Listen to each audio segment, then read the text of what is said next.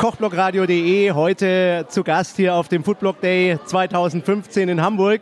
Und ich muss ehrlich sagen, liebe Leute draußen an den Webradios, ich bin jetzt ein bisschen aufgeregt, denn äh, neben mir ist jemand, den äh, kenne ich schon seit langem, aber er mich nicht, nämlich aus dem Fernsehen und das ist Christian Rach. Ja, hallo, schönen guten Abend da draußen an den Webradios. Hallo Jungs und Mädels. Ja, Herr Rach, ähm, ich habe Sie oft im Fernsehen gesehen. Warum? Weil ich immer den Eindruck hatte, ähm, das ist mal kein so Fernsehkoch in dem Sinne, der eine Show abzieht, sondern das ist ein Mann, der sehr authentisch ist. Und heute Morgen durfte ich hier Ihren Vortrag hören zum Thema Müll in Deutschland, Lebensmittelmüll.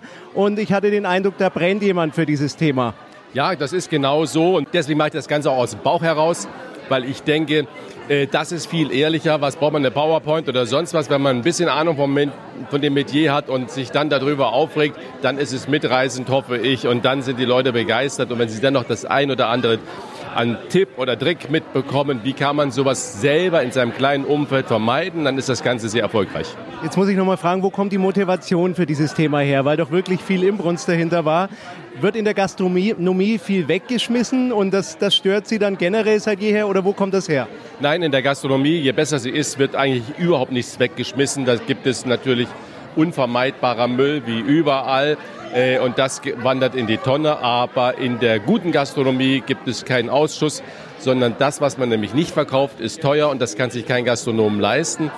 Es wird wahnsinnig viel in privaten Haushalten weggeschmissen und das regt mich auf, weil keine Sorgfaltspflicht mehr da ist, weder in der Erziehung noch in der Schule noch in der Tradition. Es wird nicht mehr erklärt, wie erkenne ich ein gutes Lebensmittel und vor allen Dingen, wie nutze ich ein gutes Lebensmittel bis zum letzten Moment aus. Eine These habe ich mir heute Morgen gemerkt, ja, die, die habe ich jetzt auch noch äh, präsent, heißt, wenn man wieder mehr kocht, also weg von Convenience, selbst kocht. Beispiel, ich bin ja aus Mittelfranken, da kocht man gern Klöße.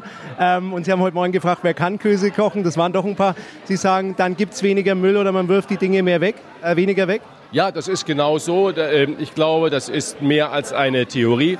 Die Dinge, die man selbst herstellt, die wertschätzt man selbst viel, viel mehr, als wenn man einfach in der Verpackung aufschneidet und in die Mikrowelle oder sonst wohin schiebt.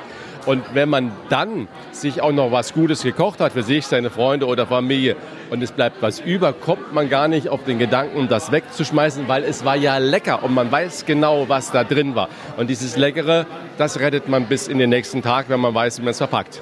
Also liebe Leute, wieder mehr selbst kochen, sagt Christian Rach. Ähm, wenn man ihre Sendungen sieht und auch ihre Bücher liest, habe mir das angeschaut, immer wieder gern, ähm, dann ist das eigentlich schon nichts äh, Verschnörkeltes und auch nichts, was niemand nachkochen kann. Mich würde mal interessieren, Sie haben heute erzählt, Sie haben Kochen bei Ihrer Oma, glaube ich, gelernt und bei Ihrer Mama. Äh, was steckt da an Philosophie bei Ihnen dahinter oder hat sich das auch entwickelt über die Jahre, die Sie jetzt Koch sind? Naja, das sind äh, zwei verschiedene Paar Schuhen. Die Leidenschaft äh, für gutes Essen ist natürlich in der Familie entstanden. Also meine Mutter hat hervorragend gekocht und gebacken, meine Oma und der Opa genauso. Das heißt, es waren alles keine äh, reichen Leute, aber aus dem wenigen, was sie äh, hatten, haben sie was unglaublich Leckeres gemacht. Und das andere äh, im Restaurant äh, habe ich natürlich viel aufwendiger gekocht, als ich das in den Büchern demonstriert habe. Weil was macht das äh, mit einem Buch, wenn ich äh, das Buch so artifiziell gestalte, dass es zu Hause keiner nachkochen kann? Ich finde, bei den Leuten muss Leidenschaft und Lust geweckt werden und das funktioniert nur, wenn man es wirklich nachmachen kann.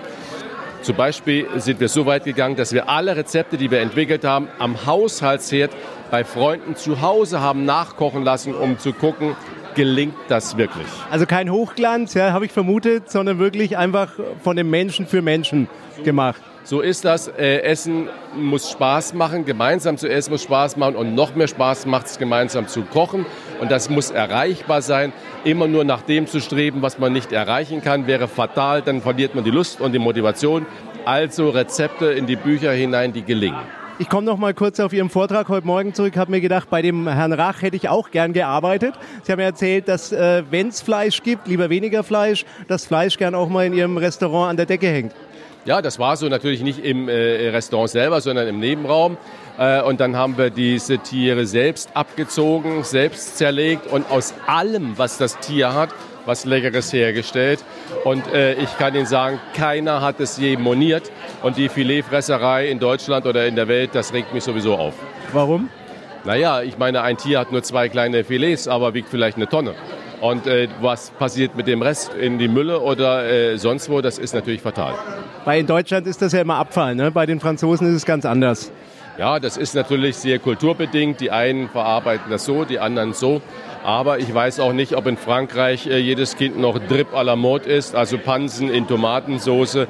Ich würde das bezweifeln, obwohl das super lecker ist. Und wenn man nicht eine simple Tomatensoße äh, dazu macht, sollte man Pilze oder Morchel nehmen, äh, was dann hervorragend wäre. Und so ein einfaches, brachiales Gericht wie Pansen unglaublich veredelt und zu einem Geschmacksexplosion im Mund führt.